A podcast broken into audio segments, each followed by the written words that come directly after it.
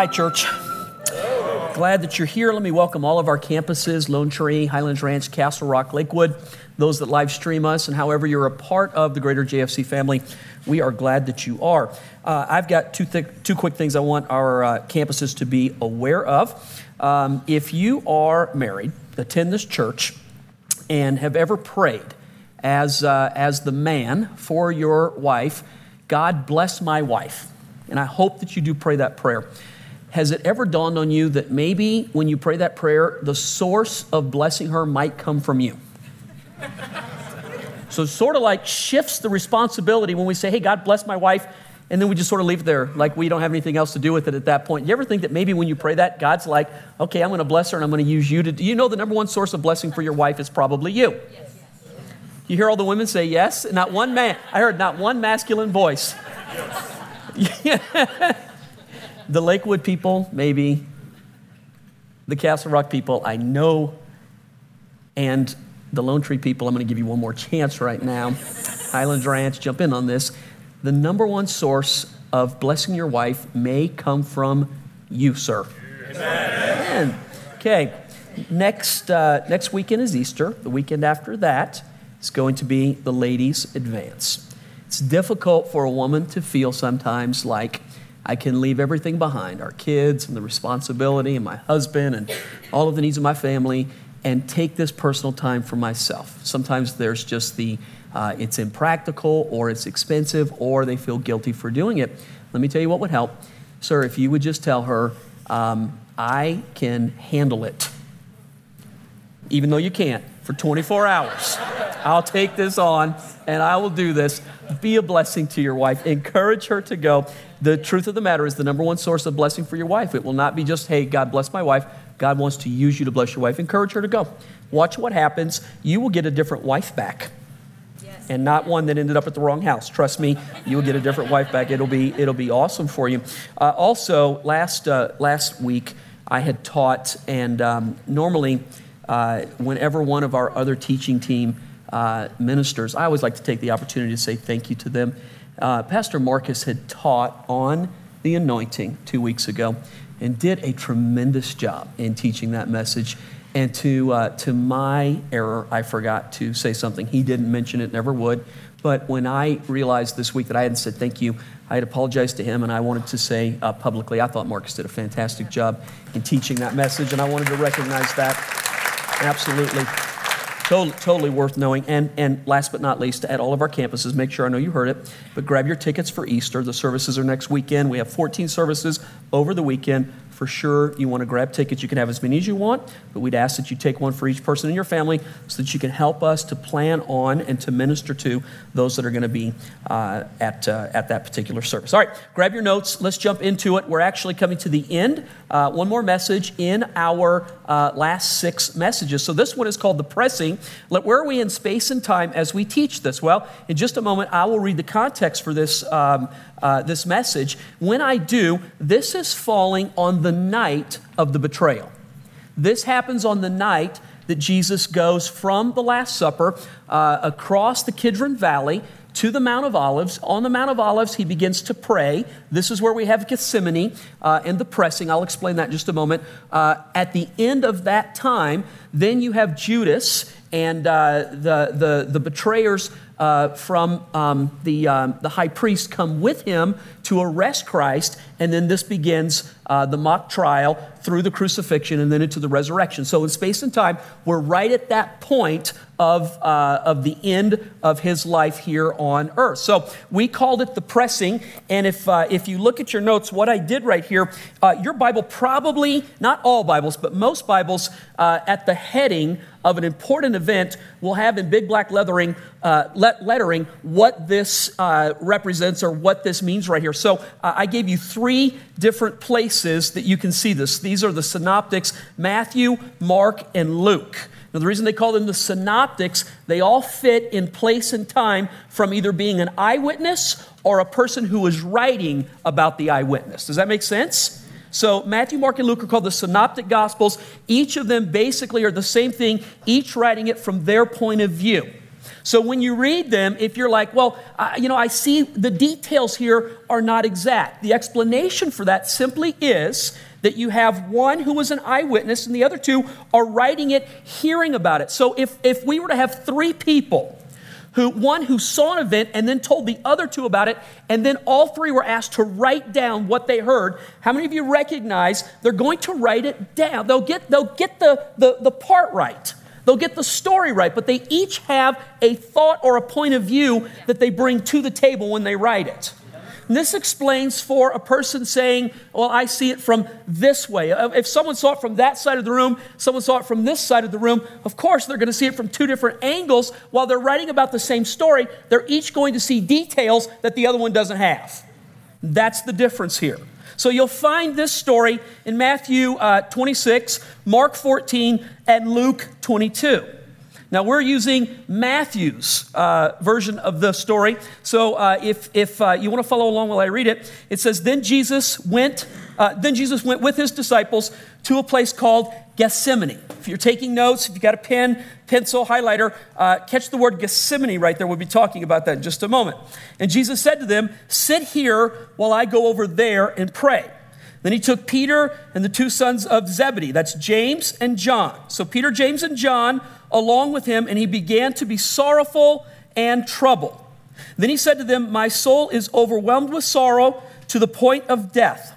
Stay here and keep watch with me. Going a little further, he fell with his face to the ground and prayed. Now look at the prayer. My Father, if it is possible, may this cup be taken from me. And then this sentence is, is maybe the most powerful part of the prayer. Yet not as I will, but as you will. I don't know how many of us ever pray those prayers, God, if it's possible, take this away from me, and we stop right there. And then Christ takes it to the ultimate place that it should be left with. God, if it's possible, take this from me, but God, not my will, your will. I'm willing to walk in what you want done in my life. So, my Father, if it's possible, take this cup from me, yet not as I will, but you will. Then he returned to his disciples, found them sleeping. Couldn't you men keep watch with me for one hour? He asked Peter. Watch and pray so that you will not fall into temptation. The spirit is willing, but the flesh is weak. He went away a second time and prayed again. My father, if it's not possible for this cup to be taken away unless I drink it, may your will be done. When he came back, he again found them sleeping because their eyes were heavy. Look at this sentence. So he left them and went away once more and prayed the third time, saying the same thing. When I was studying and reading that, this really doesn't uh, tie into the message directly, but I felt like the Lord showed me something here that was interesting, and, and maybe you can identify with it. That last part right there says that when Christ came back and found them sleeping in, look at this, because their eyes were heavy, he left them and went away once more. And I felt like what the Lord had said to me is that that is pretty much how the Holy Spirit will operate in our lives, is that he will come time and time again to remind us but if it is our will to do our own thing, the Holy Spirit will not force us. He will leave us, not alone, not gone forever, but for an opportune time to come back. But in other words, God will let us pick our own way when it comes to doing His will. You know that, don't you? He never forces us, He asks us, and then we have the opportunity to cooperate with Him. All right, moving into the story uh, for this weekend uh, Gethsemane. The very word Gethsemane from the Hebrew means oil press. And as I've taught uh, all through this series and, and countless times when it comes to Christ, everything he does is on purpose. Jesus never does anything by accident. He's never rogue. It's never accidental. Everything is calculated, it's planned, and many times uh, there's dual meaning. So, in other words, uh, Jesus, when he's teaching at a particular place, there's dual meaning in that what he's teaching, he's saying one thing, and then the place he's standing also represents something. And I taught that with the fig tree and, and through many things that Christ did with his life. Here we have one of those dual meanings where we have Jesus praying the prayer, God, not my will, but your will be done. The very place he's praying from, though, is significant in that it's called Gethsemane and it means oil press. And remember what happens to Christ. When he gets to this place, he begins to feel sorrowful, burdened underneath the weight of sin that's being put on him. You remember just a few hours later, when he's on the cross, he cries out to God, My God, my God, why have you forsaken me? We've taught our people Jesus went through that so that you and I never have to go through that. You never have to ever feel separated from God. Jesus did it for us so that you and I never have to feel those things. Jesus paid the penalty for our sin with his life so that you and I never have to pay the penalty for our sin with our lives. Jesus is the model that went before us to keep us from having to go through those things. That's why God takes what Christ did and applies it to our lives when we accept it as a gift. So Jesus is in the place of being crushed. Everything he did was completely intentional, oftentimes with, with two and three meanings behind it. That if you look at the clues, it's all pointing to the same thing. It's really interesting if you ever get into it and study it. I'll give you another one that just this week I was thinking about it. This goes back to the beginning of his life. When he was born, the Bible prophetically spoke that the Savior would come through Bethlehem. When we say it, we don't speak Hebrew, so all we say are the words Bethlehem. We don't hear the Hebrew meaning, but Bethlehem means house of bread. When Jesus goes to proclaim himself uh, in one of his messages to the world, he goes, I am the bread of life. The very place that he's born speaks again. It, it, speaks on two levels. He's born there because prophetically the Savior had to come from Bethlehem, and it means the house of bread. He come, he's the bread of life. Everything he did has so many meanings to it. It's, it's just really cool if you ever study it. Well, this one is that idea. He's at Gethsemane. Gethsemane means oil press. On the Mount of Olives, you'll find Gethsemane today. We take our people there when we, when we go. This coming fall, we'll be back there again. And one of the things we do, it's a, it's a very small area. The olive trees in that area are actually 2,000 year old olive trees. They're, they're, they're not olive trees like you would see in California or, or someplace in the, uh, Arizona where they grow. These, these trees are gnarly. They're mass. They're as wide as redwood trees. Get a pic. I mean, they're crazy wide. And they're, they're really awesome looking. It's the place where we know that he went and he prayed. We don't know which tree he was at, but we know it was in this area. And they found an actual uh, oil press there. And the very idea of an oil press, I taught this uh, at, at, one point, and I teach it when we're over there, that Jesus is modeling for us the idea of being crushed. He was not just pressed, he was being crushed. And so one time I, I, I talked about how, how oil is made in the Middle East. Even today, this is the way oil is made. You've got your, when you go to shop, if you're a cook, what's the best kind of olive oil you can buy? Extra virgin. Extra virgin comes from the ripest olives. It doesn't take hardly anything to get that oil from the olive. In fact, just the harvesting of the olive, the weight of the olive upon the yellow olives produces that, that real uh, fine extra virgin olive oil. And then the next level is the virgin olive oil. That, that's a little, a little harder pressing.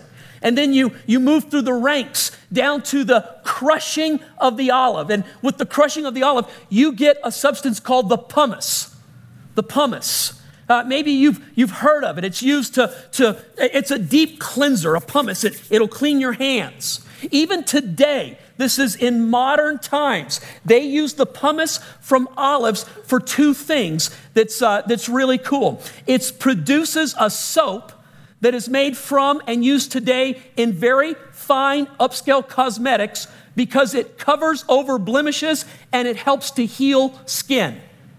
And I want you to just get the picture. When we apply the work of Christ to our life, what does it do? It covers over blemishes and it heals our soul. And that just, it's just interesting if you look at it. Uh, for so many people, they can look at it and never see it. And I, I wonder, you know, the whole saying, you're too close to the forest to see the trees. God, if you just step back and take it for there's so much meaning in it. There's so much to see in it. All right, here, here's where I, I, would go this weekend. The first thing to understand about the pressing Jesus wasn't just mildly pressed, the Bible said he was crushed for us. Yes. It wasn't the extra virgin light pressing that Christ went through. This is the pressing that separated the soul from the body. This is the pressing where the ultimate sacrifice is being made by the individual. It goes all the way back to the Old Testament, Isaiah chapter 53, verse 5. The Bible says, predicting about Christ and the work of Christ on the earth. By the way, this is almost a thousand years before Jesus physically exists in the flesh. Here's the prophecy He was pierced for our transgressions, He was crushed for our iniquities or our sin. The punishment that brought us peace was put upon him. And this last part, by his wounds we are what? Healed. I love this. Here we have prophetically Isaiah, who never laid eyes on Jesus.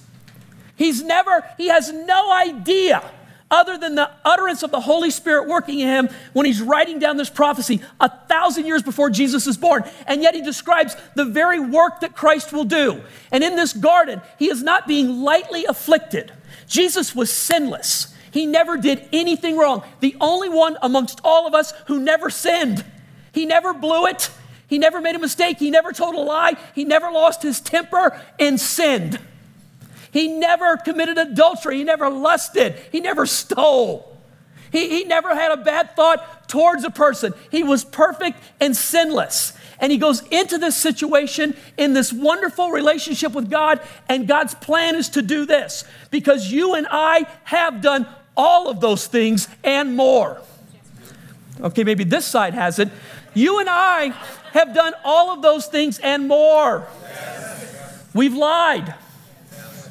We've thought evil thoughts. Yes. We've lost our temper. Yes. It gets less and less as I go through this right here.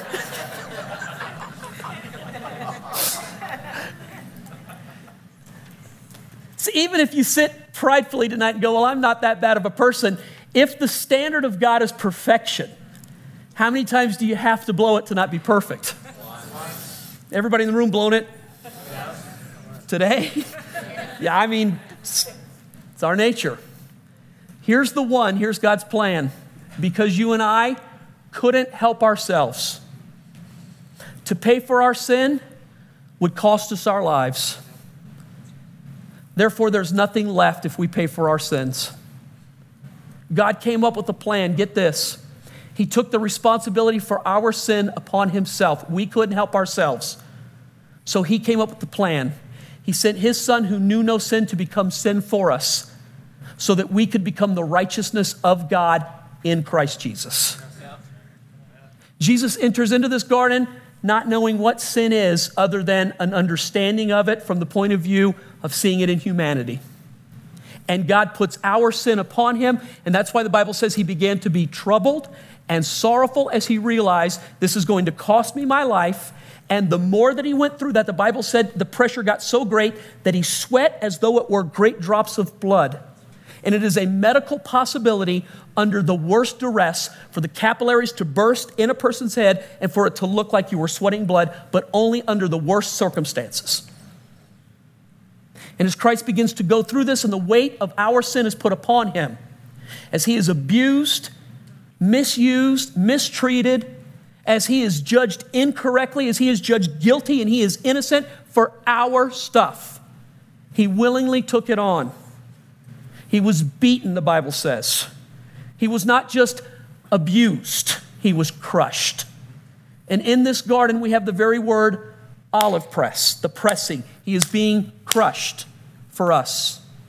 I wrote in my notes, they're not in yours, and I want you to somehow, whether you write it down or try to get this inside of you, listen to me. It is not enough for you to simply know about Jesus. You must personally identify with and connect yourself to who He is and what He did if you're ever going to derive benefit from the act of His sacrifice. Did you hear what I just said?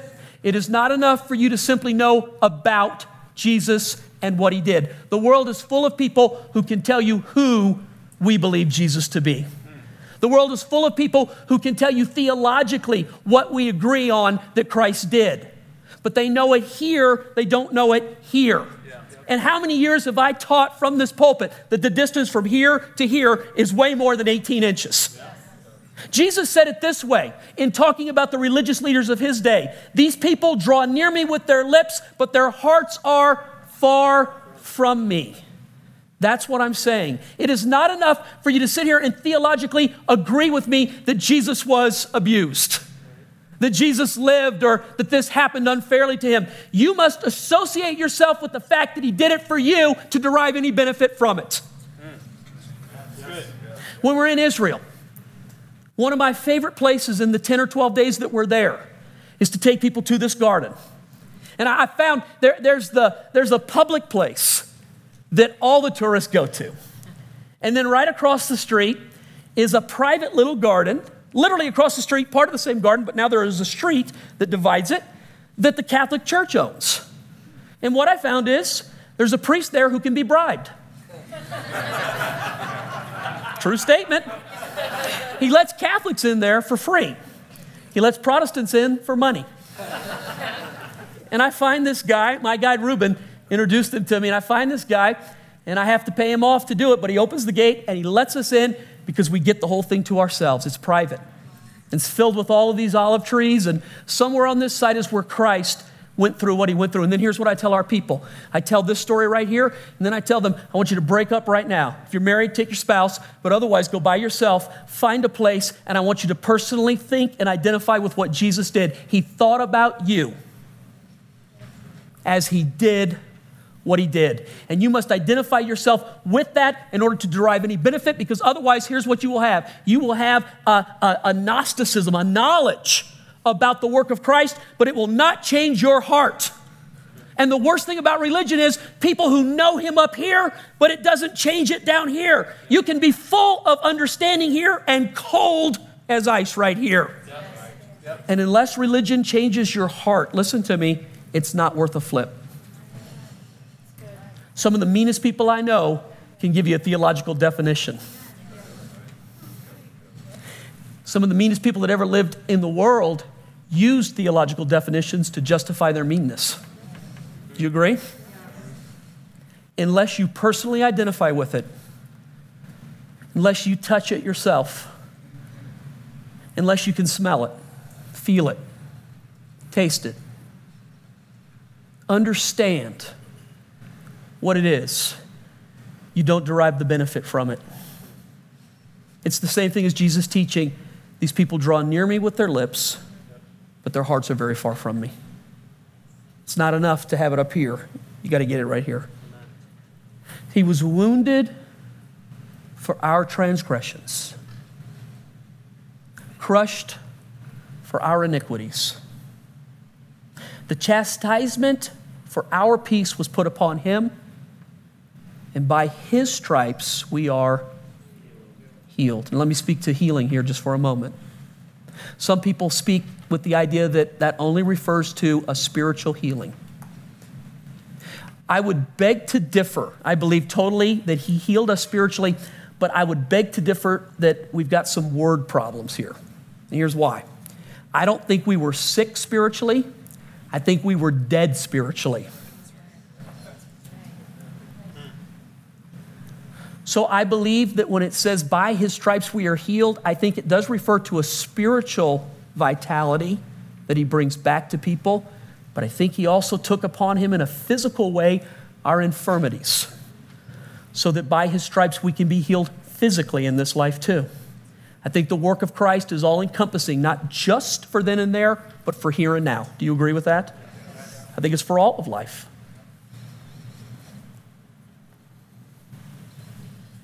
If I were to interject a commercial in the middle of my message, it would be this go to Israel with me. I can sit here and tell you over and over and over again these stories. But the reason I take the time to go to Israel, folks, been there, Chris, how many times? 12 times? People ask me every time we go, Aren't you sick of seeing this? Here's what I'm never sick of seeing my people get it from here to here. Yeah. Yeah. When they experience it, when they identify it in their own lives, yep. wow. It's the reason we go. So Jesus was crushed for us, wounded for us, pierced for us. The Bible says it pleased the Father, pleased him to chastise the Son. Not that God got off on Jesus being hurt.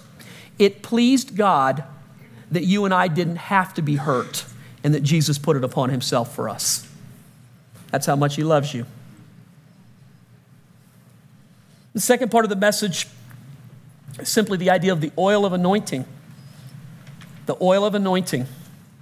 Jesus is in the place called Gethsemane the oil press. I want to read this to you again. He was pierced for our transgressions, he was crushed for our iniquities. The punishment that brought us peace was upon him, and by his wounds we are healed. Throughout the Bible, Old Testament and New Testament, one of the ways that healing was brought to people was the idea of anointing them with oil. Oil was used as a medicine. Remember what I said about the pomace? It was used as a disinfectant, was a healing agent. You could put it on skin that was rashed or ripped or cut, and it would bring healing. It, it would help to cleanse abrasions and to get rid of scars. It has all sorts of healing properties to it, but the very idea of healing was that you would take oil and you would apply it to a wound. What we have here is a word picture that Jesus, through his wounds, was pressed. Something came from him. We know his blood was spilt for our behalf. And yet the Bible compares it to the idea that by his wounds we're healed. When we apply what he did to our lives, it brings healing to us. So we use oil all through the Bible to represent the work of God in our lives. In the Old Testament, David anointed himself with oil. Ruth anointed herself with oil in preparation.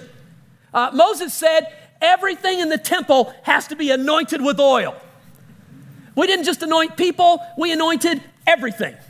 It represented a significance that this belongs to God, this is used for God's purposes, this, this is set aside for the kingdom of God.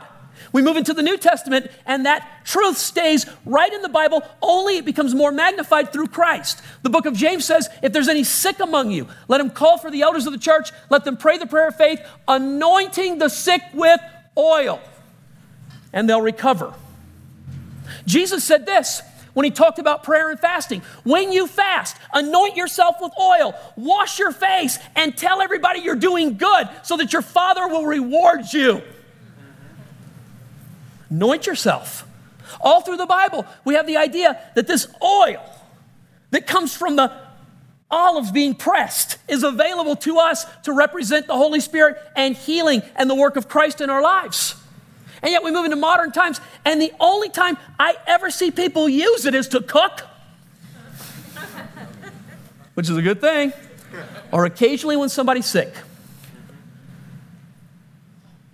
Whatever happened to the idea that we should do what they did in the Bible.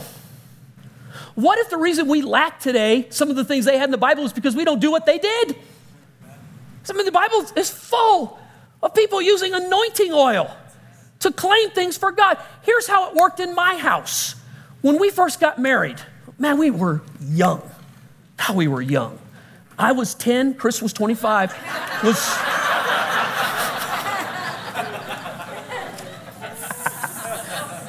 I love to tease. I was 20, she was 19. We were young. I was learning, learning how to be a believer, learning how to love a wife.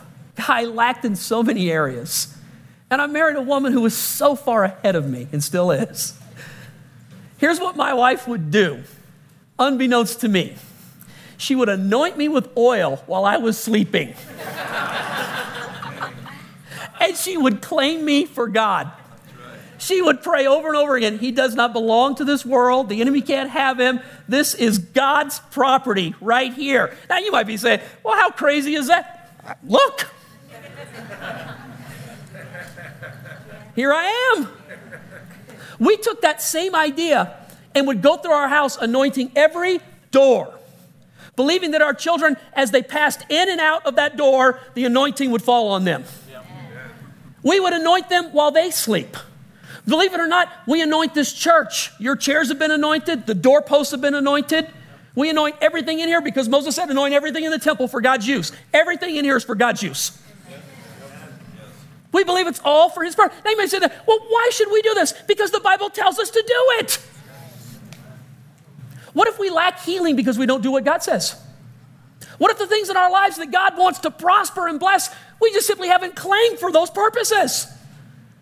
What if God has things we've never even tapped into because we simply don't do the obedient issue that He calls us to? Maybe you should anoint your car. Maybe you should anoint your motorcycle. Anoint your dog. The Bible doesn't limit what we can. You think I'm being funny here. Here's what I learned. Chemically speaking, when you anoint something with oil, it's there forever. Did you know that? When you touch something with oil, it bonds chemically with what you touch it with. It's there forever, chemically. Maybe you should anoint yourself. Maybe you should anoint your business. Maybe you should anoint your relationship. Maybe you should anoint everything that you have because you want to set it aside for God's purpose in your life. Is that crazy? Maybe it is. How about this? If it is crazy, let's do the crazy thing for God rather than the cool thing for the world. Yes. How about that?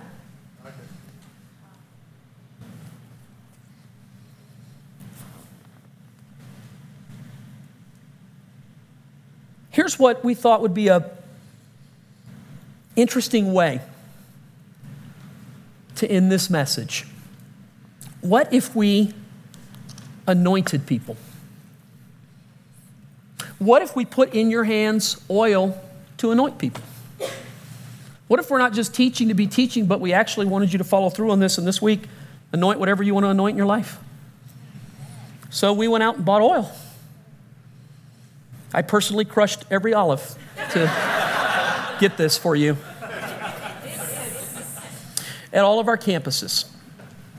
So this is this is uh, this is going to work diametrically right across all, all, all campuses right now. Um, here's what you'll you'll do: where we normally have communion, where someone serves you communion there's going to be a person there to anoint you with oil. Now, listen to me. I'm going to pray over you right now. You're not going to them for prayer, you're going to be anointed. So they're going to anoint you and they're going to give you this oil.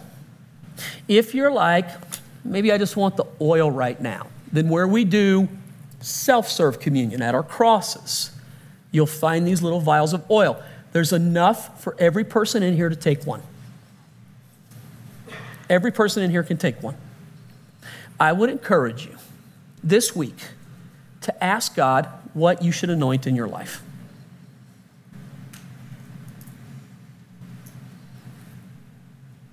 Just ask Him. And follow through on it. Do it, if nothing else, to humor your pastor because the Bible says to do it. Even if it seems insignificant, Jesus said, faith as small as a mustard seed produces a huge return. Do it just to be obedient, but do it. So I'm going to pray. Our worship teams will come forward. What we want you to do, if you want to be anointed, then just move to those places. They'll anoint you and they'll hand you the vial. If you'd rather just grab the vial, you can do that, but I'm going to encourage you allow yourself to be anointed with oil to represent, God, I want to identify personally with the very work of Christ in my life. I want to take it on personally. If you go and you get the vial, are you saying, I don't want that? No. But if you have the opportunity to allow a blessing to enter your life, why would you say no? Why would you say no? So, Father, we want to consecrate this time to you. We believe fully that it belongs to you. And God, we don't want to just do our own thing. God, we don't want to just go through the motions when it comes to people who just have things in our head and not in our heart. We want it all the way in our heart. We believe that the benefit of the work of Christ is available to those who partake of it. And God, we want to be partakers, partakers with you of the kingdom of God. So, Lord, I don't know if it's healing that people need, don't know if it's answers in finances or relationships, if it's just taking the things that you've given us and giving them back to you, setting them aside to be used for your purposes, maybe our houses, maybe our money, maybe our children. Maybe there's some things that we want to start that you would ask us to dedicate to you from the very beginning before they even get off the ground. So maybe you should anoint even your dreams, the paper you're writing it down on, anoint your journal. Give it to God. That's what you're doing. You're just identifying with the work of Christ. And most importantly, I ask God, anoint us because we belong to you and we want to serve you and do your work and walk in your will. Let the kingdom of God come to our lives, especially, God, this week. As we look back and remember the work of Jesus, you want us to bring the past into the present. God, we're going to do that very thing. We're going to operate on what you tell us to do. And we pray that now in Jesus' name. Amen. Amen. Okay, I'm going to encourage you to go ahead and stand to your feet. As our worship teams begin to play, I don't even want you to hesitate. If you want to be anointed with oil, now remember, they're not praying for you, just going to anoint you. Once you go ahead and go right there, they'll just anoint you and they'll give you the vial. If you just want to grab the oil, go to the cross and get it from there. When you're done with that, it's not the end of the service. Come back to your seat. Let's worship God a little bit and enjoy what He has for us right now.